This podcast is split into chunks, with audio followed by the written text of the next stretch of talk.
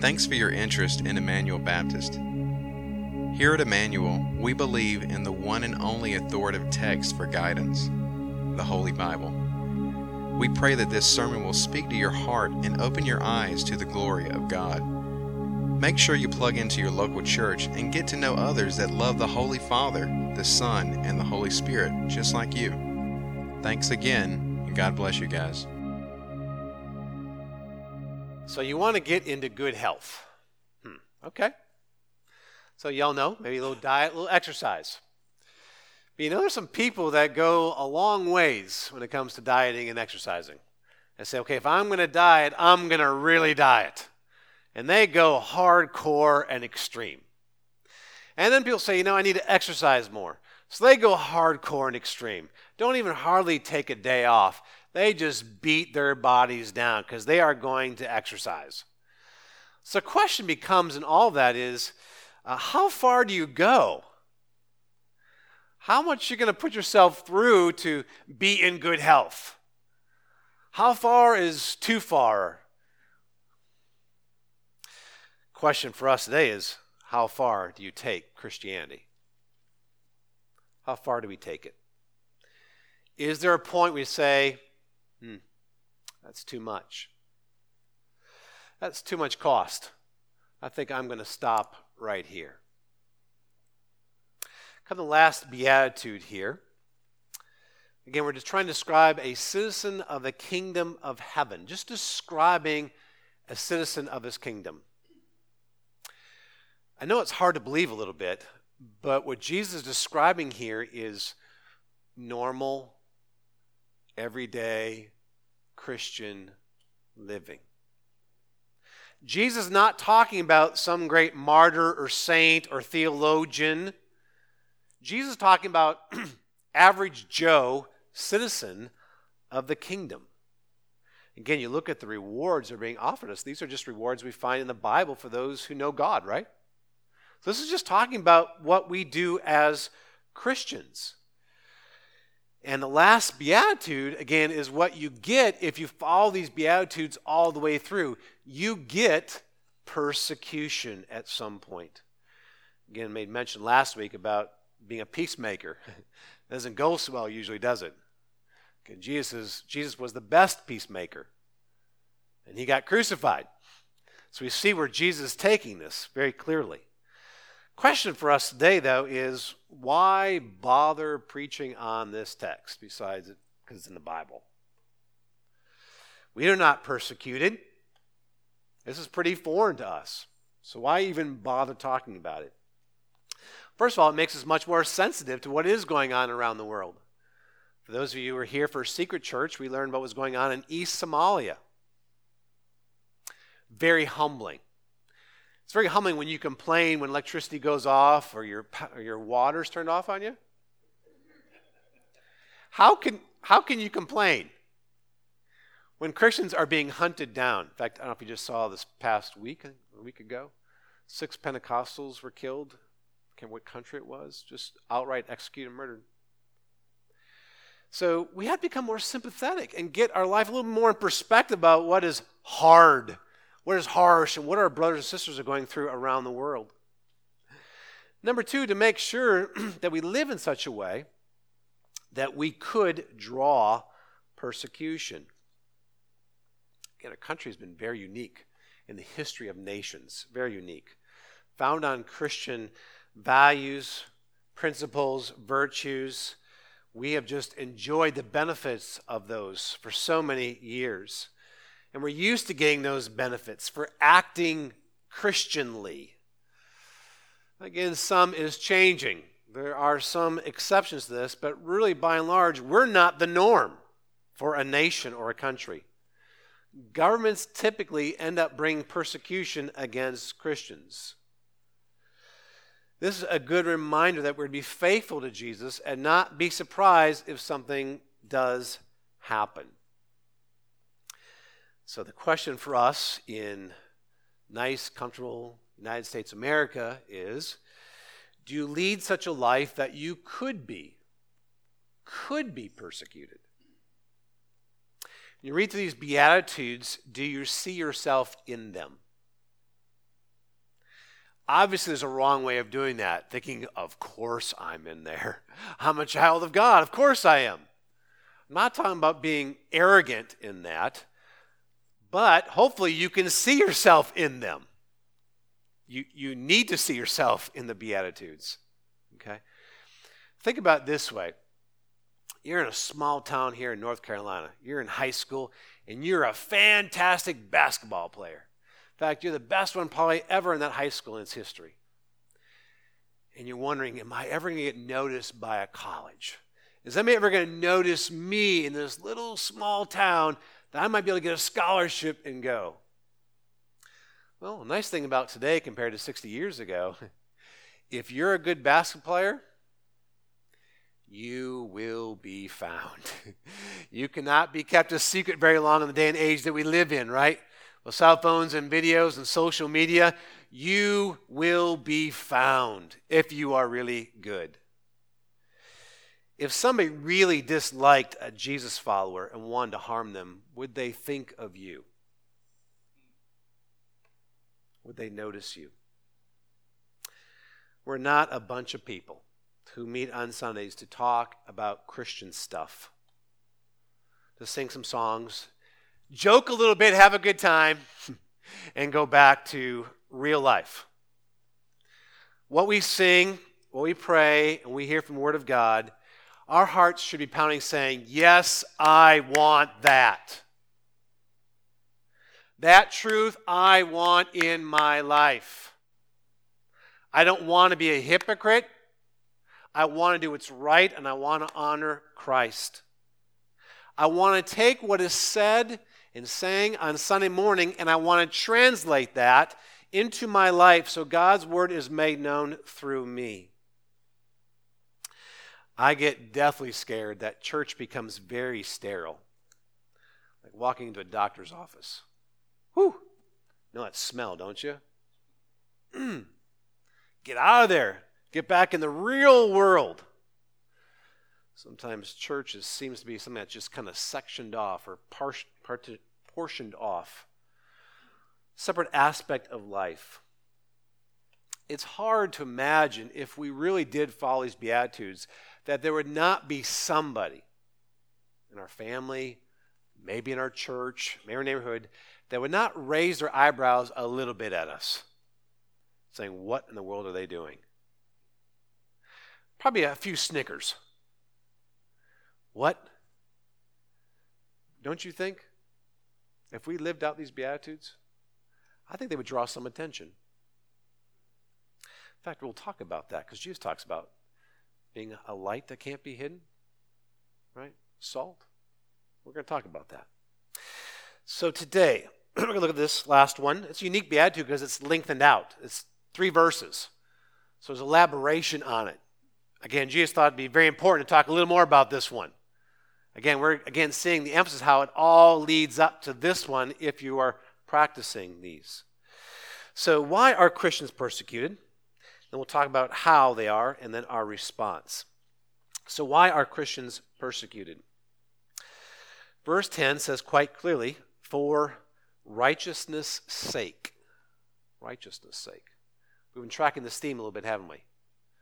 Chapter 3, verse 15. Hopefully you know that verse by now. I've mentioned it quite a few times. Jesus says to John, you've got to baptize me so I can fulfill all righteousness. This must be done, John. I've got to perform this righteousness that will please my Father.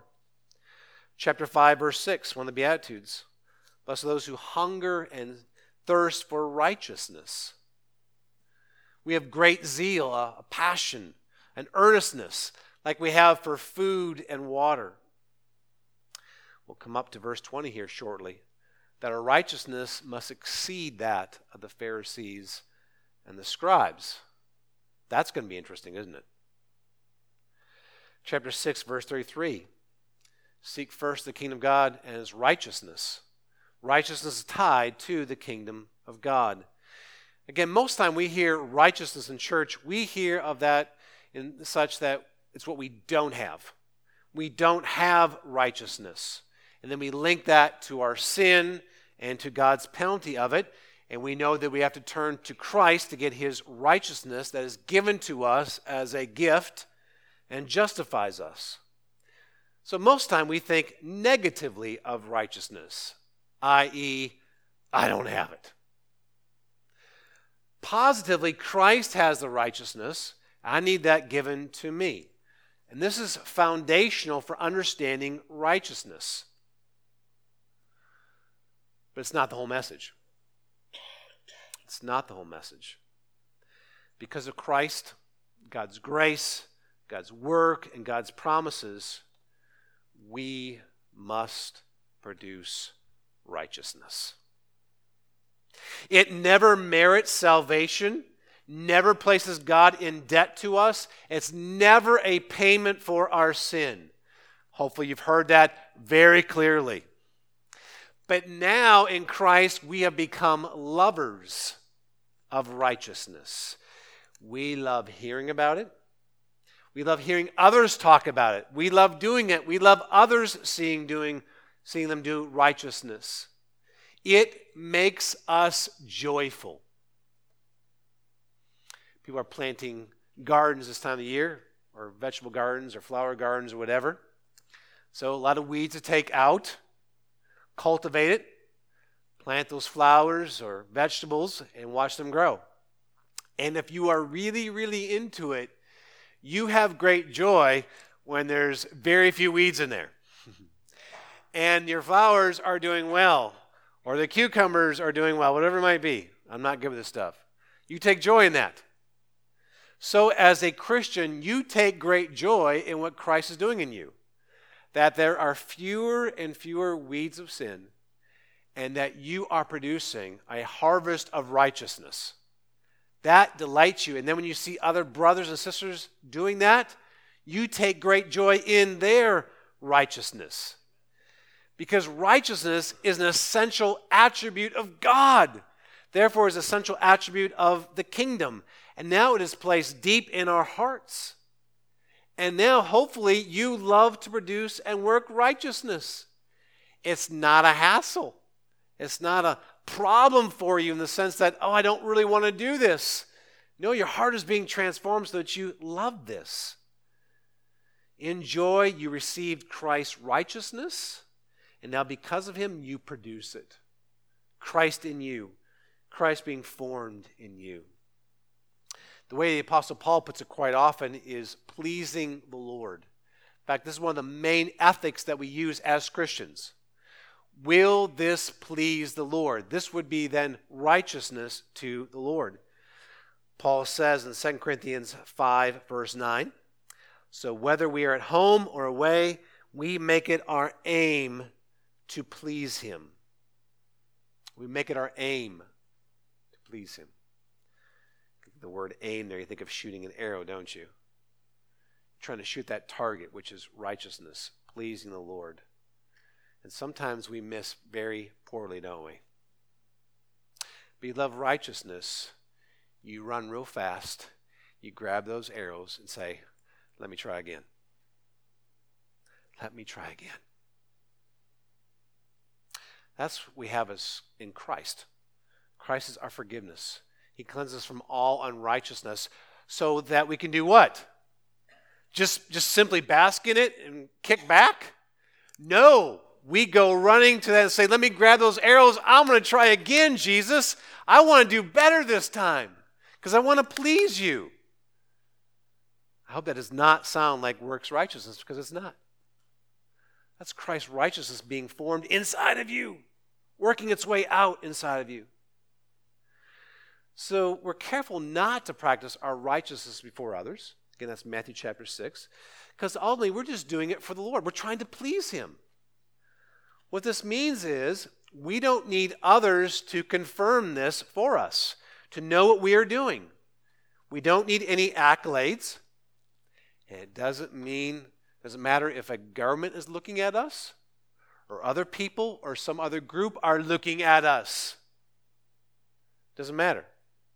We're doing this for the Lord. Second reason is because of Jesus, verse 11. Blessed are you when others revile you and persecute you and utter all kinds of evil against you falsely. Here we go.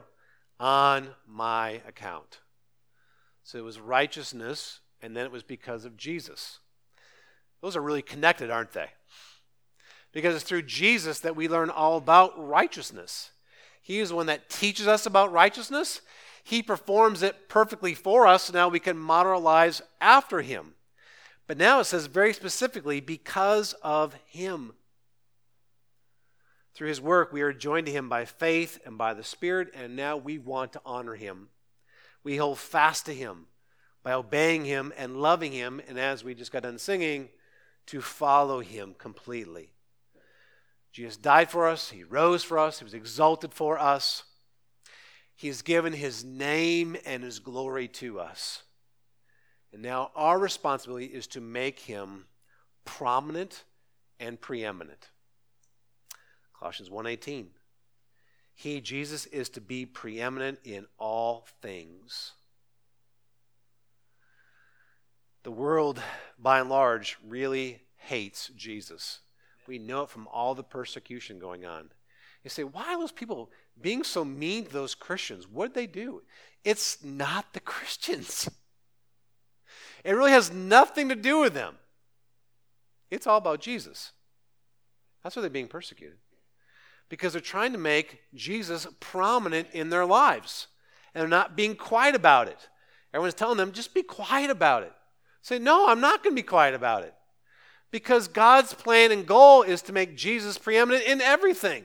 That's our goal. So we can't hide him.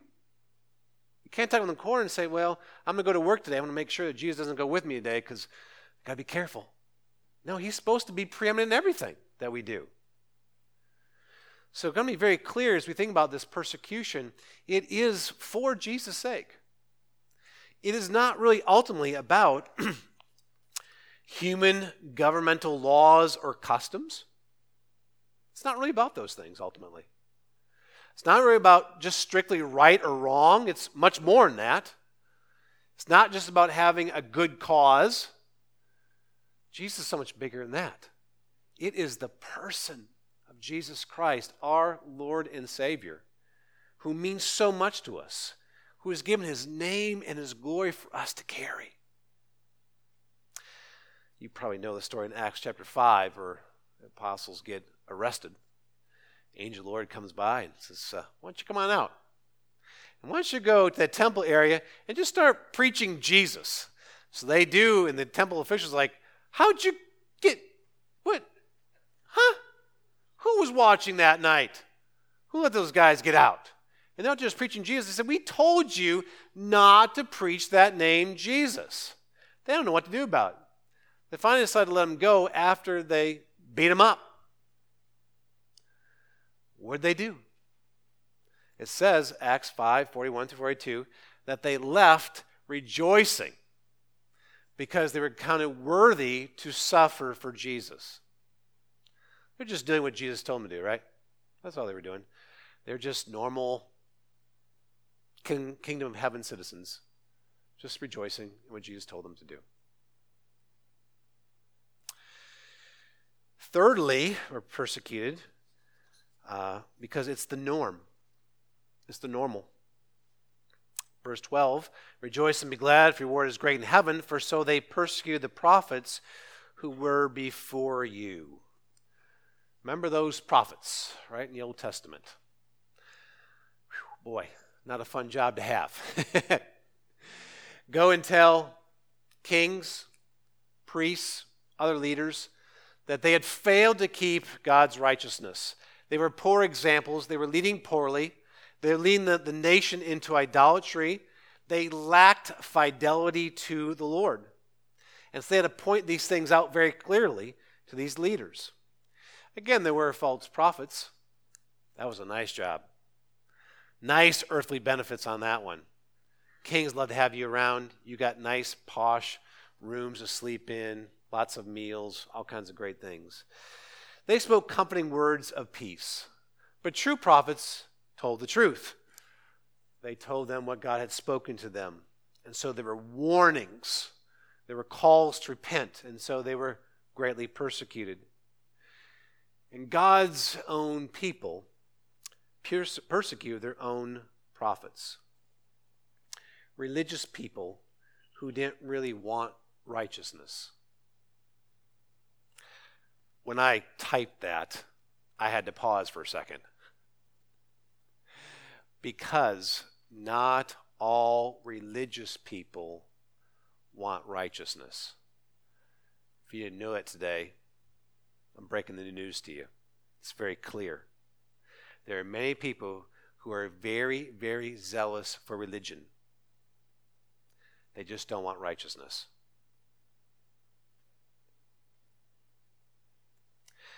That should scare you. That should frighten you. May we not be those. They fear this convicting or condemning righteousness, saying, don't let this religion get to be so extreme. Keep it at a distance. That's too much. There's too much cost for that. So Jesus is now like the prophets of the Old Testament that were persecuted for the Lord's sake. So Jesus says, my people will be persecuted for my sake. That's an implicit claim, Jesus, to being God. Here is reasoning. Old Testament, Lord had his people and they were persecuted. Jesus says, now you're my people and you'll be persecuted for me. Me. The Lord Jesus Christ. Persecution is nothing new. It is just the norm for God's people. Again, we are the small exception. Ignatius in the 2nd century was thrown to lions. Polycarp, who was a disciple of the Apostle John, was burned alive. John Huss, 1415, was burned at the stake. William Tyndale was strangled and burned in 1536. Some of you know that name, William Tyndale. He is one of the main reasons in God's providence that you have a Bible in your hands or on your phone. How easy it is for access a phone, and yet William Tyndale literally gave his life so we could be here today reading our Bibles. Isn't that just stunning? This is a side note. Study church history. Study church history. You will be inflamed in your passion for Christ if you do this. It's amazing. We're just coasting on a surfboard here in our country. In the book Insanity of God, might be able to watch the movie coming up in church here. Again, this man, Nick Ripken, went to listen to stories from Russians who had been greatly persecuted. And as he's listening to stories, again, he's so amazed, saying, how come books have not been written about this stuff? How come movies have not been made? Older pastor takes him aside and says, I hear you've got some sons. He goes, yes, I do. He says, how many times do you wake them up in the morning and bring them to the window that faces the east and say, son, look carefully. The sun is going to come up here in the east. It's going to happen. Get ready. You're going to see the sun come up. Nick says, I've never done that. I'd be crazy because it always comes up in the east. The pastor says, that's why we haven't made books or movies. Persecution is like the sun coming up in the east. It's just the way things are. It's easy to think that it's just you standing up for Jesus alone. Maybe just you and your family. You in the midst of your family are the only believer. Or you're the only one at work standing up for Jesus. You're not alone. I'm not saying there's others at work or in your family. I'm just saying, looking back, you've got generations and generations who've gone before you who've done the exact same thing in faithfulness. I took a class in seminary on church planning. Never really planned on being a church planner, but I thought I would take the class. Learned all kinds of things. Got all kinds of notes. All the things that you should do in planting a church. And God uses those things. But obviously in the scriptures, that the way that God builds his church is through persecution. Remember my story in Iraq? The pastor I met in Baghdad. He was going to put on an evangelism conference. He went to the officials of the government. They said no. He said yes. He did it anyway. They gave him some free stay at a jail and prison for many months. He led many people to faith in Christ. And then he became their pastor. I mean, who better to become your pastor? That's how he started his church. This has just happened thousands and thousands of times throughout history. Isn't it good to know this? It shocks us a little bit, doesn't it? Say, what I'm doing is not the norm. It's not the norm. I'm thankful, Lord, for what I got. But, Lord, help me not to get too comfortable here. So how are Christians persecuted? Verse 11 says they may revile you, persecute you, utter all kinds of evil. Interesting here, they have the word falsely. That would be like Jesus, right? So you have these actions that are intended to ridicule and to mock us. First of all, with our doctrine. And that has been done throughout the centuries as well. Things like the virgin birth. Christians have been mocked and ridiculed for that. The miracles of Jesus, feeding the 5,000. I don't think so. There were other people around who gave some food to Jesus, and that's how he fed them. Walking on the water, there were some stones there. Think about the cross as the means of salvation, God's wrath, Jesus being raised from the dead. People sneered at us for that. But also our conduct and our behavior. Again, we just think about the Beatitudes. If you live these out, you're going to look pretty weak, pretty pathetic to the world. Many people think Christians have no common sense. They're desperate. And they've been duped because they're desperate. Interesting, the passage I read at the beginning, 1 Peter 4, verse 14. If you are insulted for the name of Christ, you are blessed. Interesting. Jesus saying here, you will be blessed, right? You are in heaven. It's going to be great one day. Peter here says, you are blessed now because the Spirit of glory and of God rests upon you. Here's in the midst of persecution, the Spirit is opening your eyes to God's glory, and God is being given to you as you are being persecuted. Two times you have the word persecute. That's the general term. This is something that even you and I can maybe anticipate. A lot of times we think of persecution with people threatening bodily harm or putting their hands on us or jailing us. But sometimes it's just a condescending look. Maybe from somebody in our families. You went to church again today? You know that look? That's persecution. I mean, it doesn't compare with being burned at the stake. But you know what? Some people don't want to get that look from uncle or aunt. And so they don't speak up. They don't say anything. And you're missing it. Or at work. You know someone might talk behind your back. And so instead of being forthright about Jesus, you don't do anything. So be careful. Again, we don't compare ourselves necessarily to other people who suffer more than us. But even these little things maybe should become more part and parcel of our lives than we realize. But we're just ducking and dodging.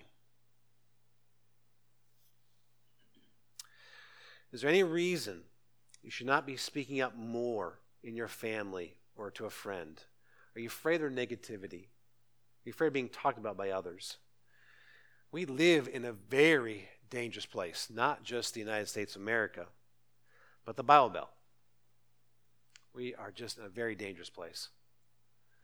A certain religious way of life and talk that is very accepted and even encouraged to some degree. Being religious is accepted. It is really the norm.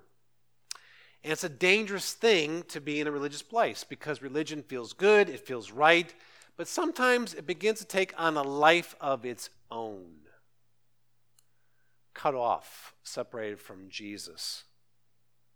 Not empowered by Jesus, but more self-propelled. 2 Timothy chapter 3, verse 5. Paul writes, having the appearance of godliness, but denying its power. Avoid such people. That's what Paul says. Paul says, get away from them. Because they're just monkeying around in religious business. They love going to church. They love getting pats on the back. They love singing songs. They love all that stuff. But you look at their lives, there is no desire for godliness or holiness. There's nothing. Get away from them.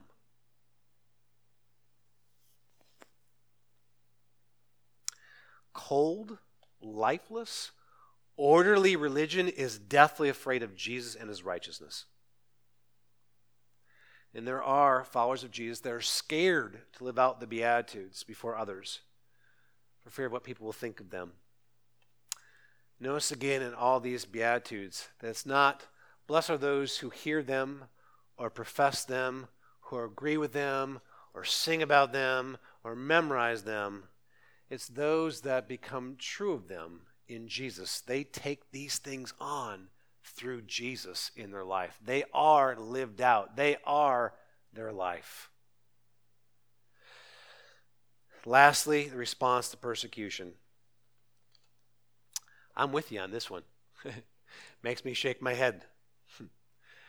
Rejoice and be glad. All those who are willing to obey and love Jesus all the way up to and through persecution have the kingdom. It is theirs.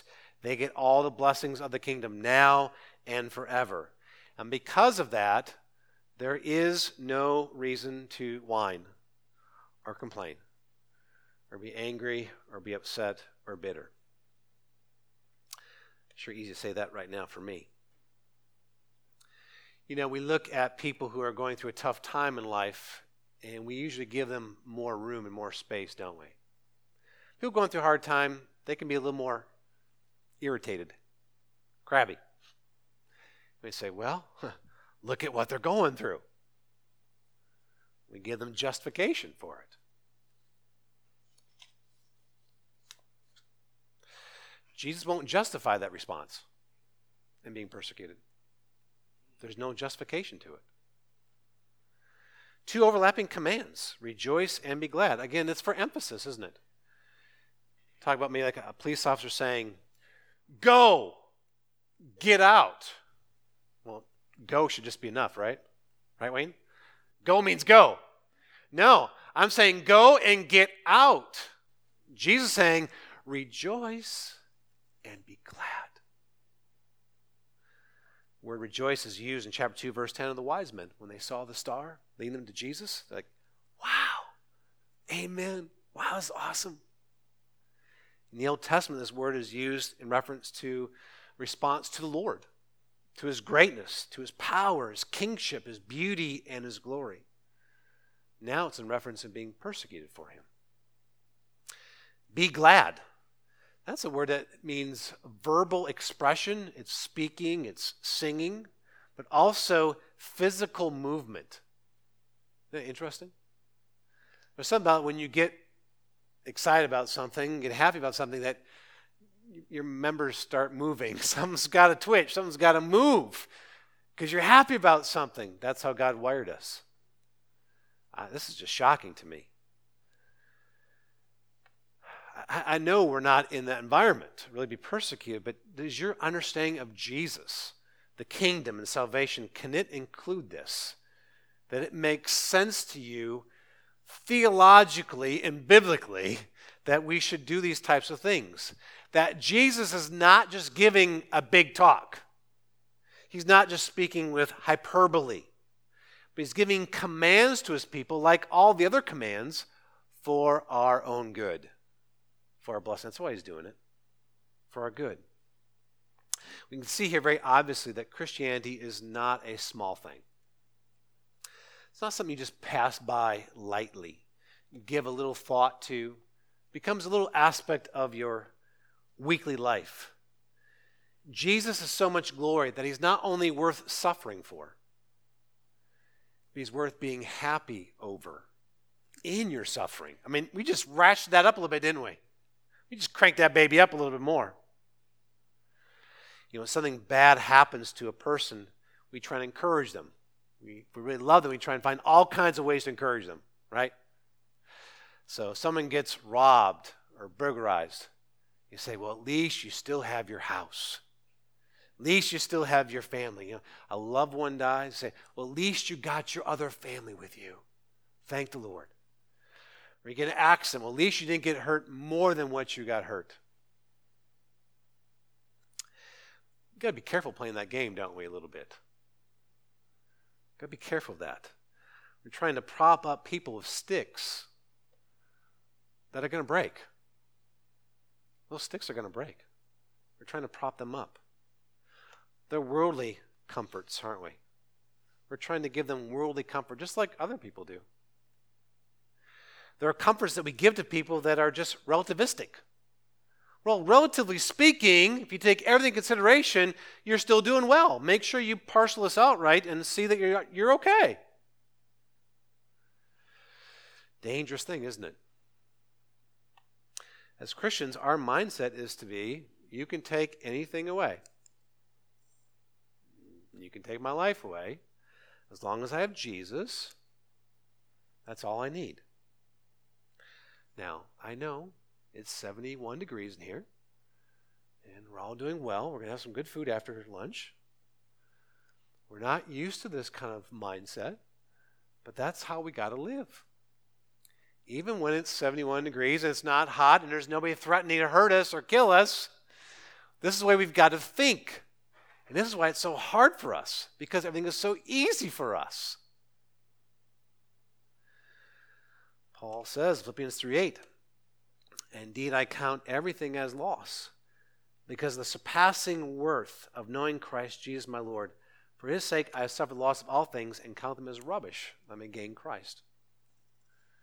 You can do that in East Somalia, and you can do that in Kinston.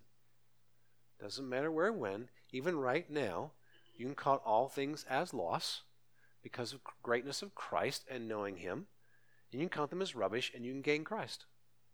It's not just for certain circumstances, certain people that they're going through. It's for us at all time. Just remind you that Jesus is not playing a religious game with us. He's not trying to dress us up in religious garb, giving us religious liturgy to follow. He's dressing us up like him in his beauty and his righteousness. As much as we love to think about that, just means, just think about that people are going to treat us the same way, though, if Jesus is making us to look like him.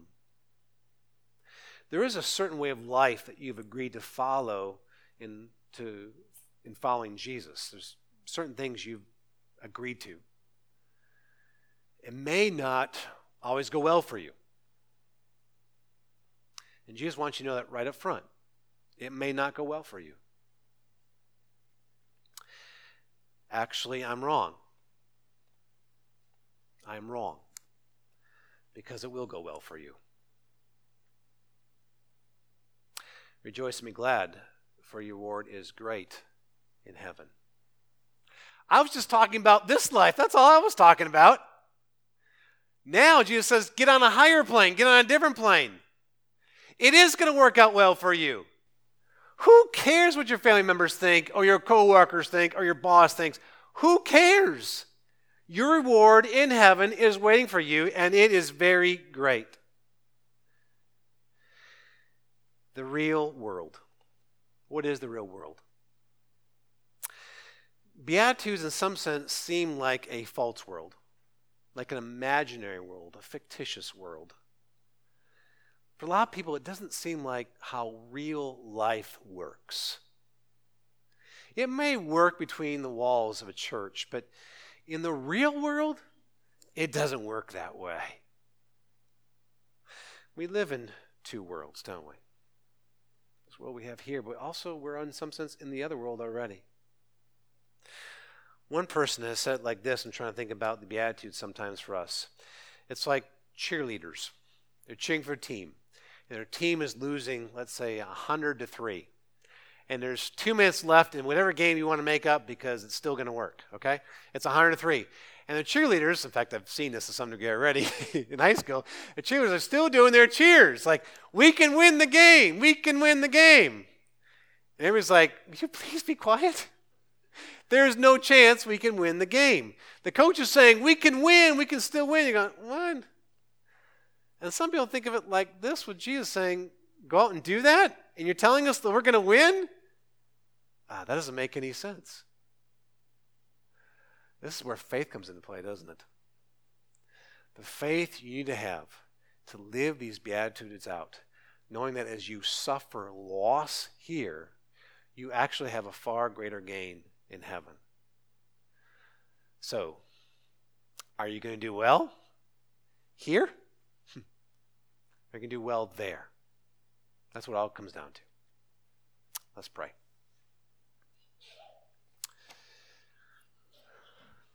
Lord, big realities we're talking about this morning. Things we don't understand very well. Certainly would have been helpful to have many Christians across the globe to come and help us think through this better than what I did. Lord, a lot of these things seem far away to us, and for that we are in some sense very grateful for, that we're not being persecuted like many are. But Lord, maybe there still should be some more in our lives. Maybe we're just living a little too casually. Maybe we're continuing to count up our earthly blessings and saying, you know, relatively speaking, everything is pretty good today. Lord, thank you for Christ who just blows up that formula. And no matter what is going on, you are good and you are faithful. Our life is secure. Eternity is guaranteed. And we can absorb many losses in this life. And that's what we're being called to do. All of us here, Lord, would readily admit, though, this morning, we don't like to suffer those losses. We don't like to be threatened or intimidated or mocked or scorned or put down. We don't like it. It hurts us.